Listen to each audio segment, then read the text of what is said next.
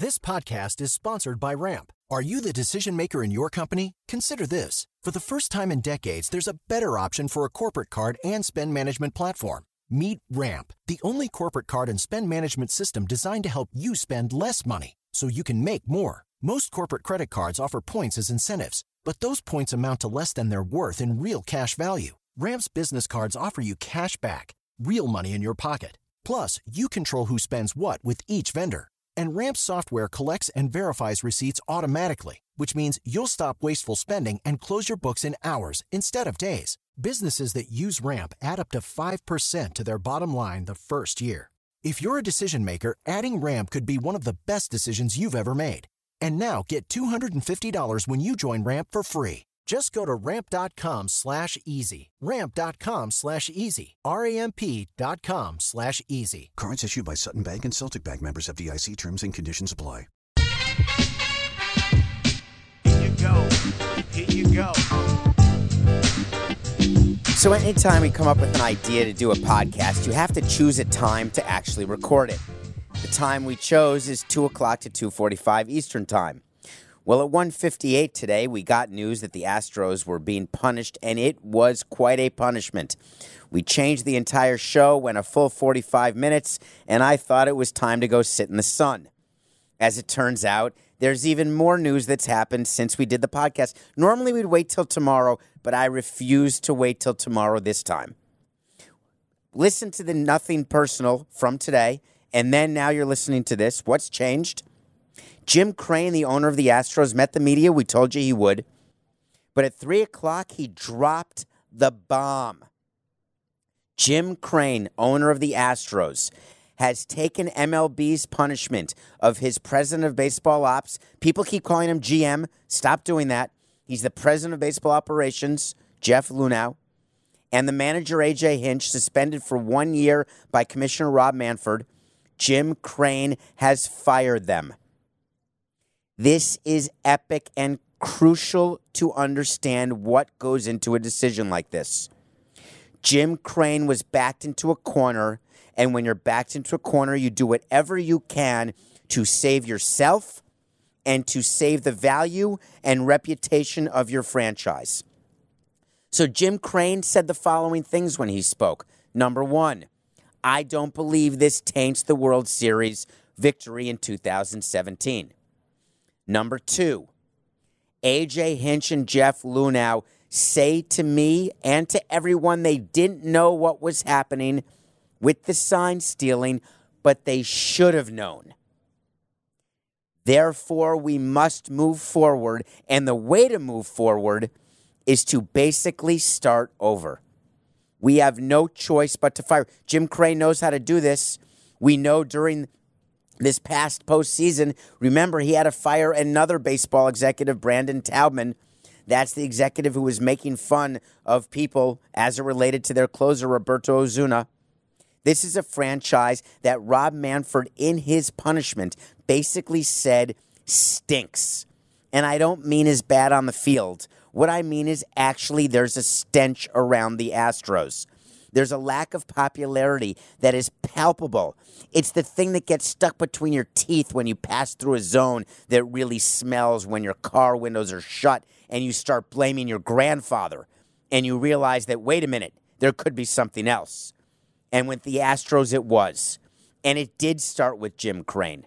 What I find so disingenuous about the news today is the duck and cover that Jim Crane is doing. Listen, this is PR Crisis Management 101. You isolate and then you move forward with distraction. They've isolated Hinch and Luhnow, fired them, and now they start the process of moving on. But we're not going to let them move on so quickly. We want to go through a little bit about what AJ Hinch said. We want to go a little bit further about what Jeff Luhnow said, and then a little bit further about what Jim Crane actually said. AJ Hinch is getting positive reviews for saying that he knew what was going on but disapproved of it. And he knew better, but he didn't go to Jeff Luhnow. He didn't go to Jim Crane. What about in things that really matter, like sexual harassment or crime, both financial, blue collar, white collar, any kind of crime that you witness. When you witness a crime that's going on, you actually are accused of that crime if you're a witness and don't do anything to try to stop it or report it. Obviously, stealing signs in baseball is not a crime where lives get impacted. This is about business and money. People are saying it's about a moral compass and about ethics. No. This is about integrity of the game. So AJ Hinch tries to set a platform. He tries to set a minimum bar for his legacy, for his career, saying, I used to destroy monitors. I was so angry they existed. Really? That's what your story is? That's what you're sticking to?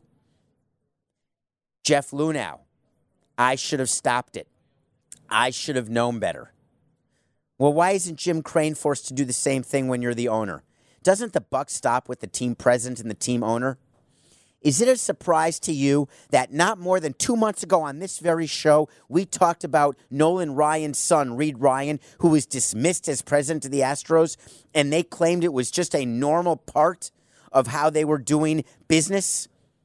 No, it's all related.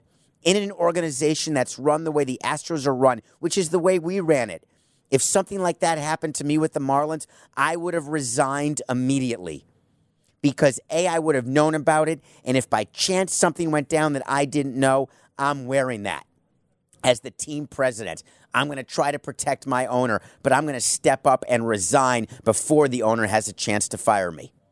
Interesting that AJ Hinch and Jeff Luhnow chose not to do that. Did Jim Crane only decide to fire them after MLB suspended them for a year? Absolutely not. Remember, before these suspensions were handed out by Major League Baseball, they spoke to Jim Crane. Jim Crane knew what was coming, and there were discussions about what to say, how to say it, when to say it, and what Jim Crane can do to try to salvage both the Astros' reputation and MLB's reputation. Do you think for one minute that Rob Manfred wasn't aware that Jim Crane was going to speak to the media at 3 p.m. and fire AJ Hinch and Jeff Luhnow? Not only did he know it, it was planned. MLB's job is not to tell a owner who to hire and fire. Of course, they get involved, but they want to make sure that there is space, distance in between that. We talked about it with the Rooney Rule and the Selig Rule. Commissioners' offices encourage minority hiring, but they can't make you. They can't penalize you, fine you, or fire you because you don't hire a minority. It's your team. You can do with it as you wish, but you certainly can get suggestions. And that's what happened in this case. Jim Crane sat down and said, What do I do? MLB said, You're going to have to fire Lou Luhnow, but you're going to have to do it and you're going to do it right after. You're going to make it look like that it was your decision to fire Luhnow, that it was your decision to fire Hinch. You're going to make it look like that you took the suspensions and the MLB findings so seriously that you took it to the next level. Don't believe it, folks. Loyal listeners of Nothing Personal, this was all planned. It was all set out in a very organized manner the first part of the podcast that was taped, you heard me say it's all going to be absolutely manipulated, it's all going to be planned. This second segment is telling you that it was. Did I predict that Luhnow and Hinch would be fired? No. Do I predict that Alex Cora is going to be fired? No.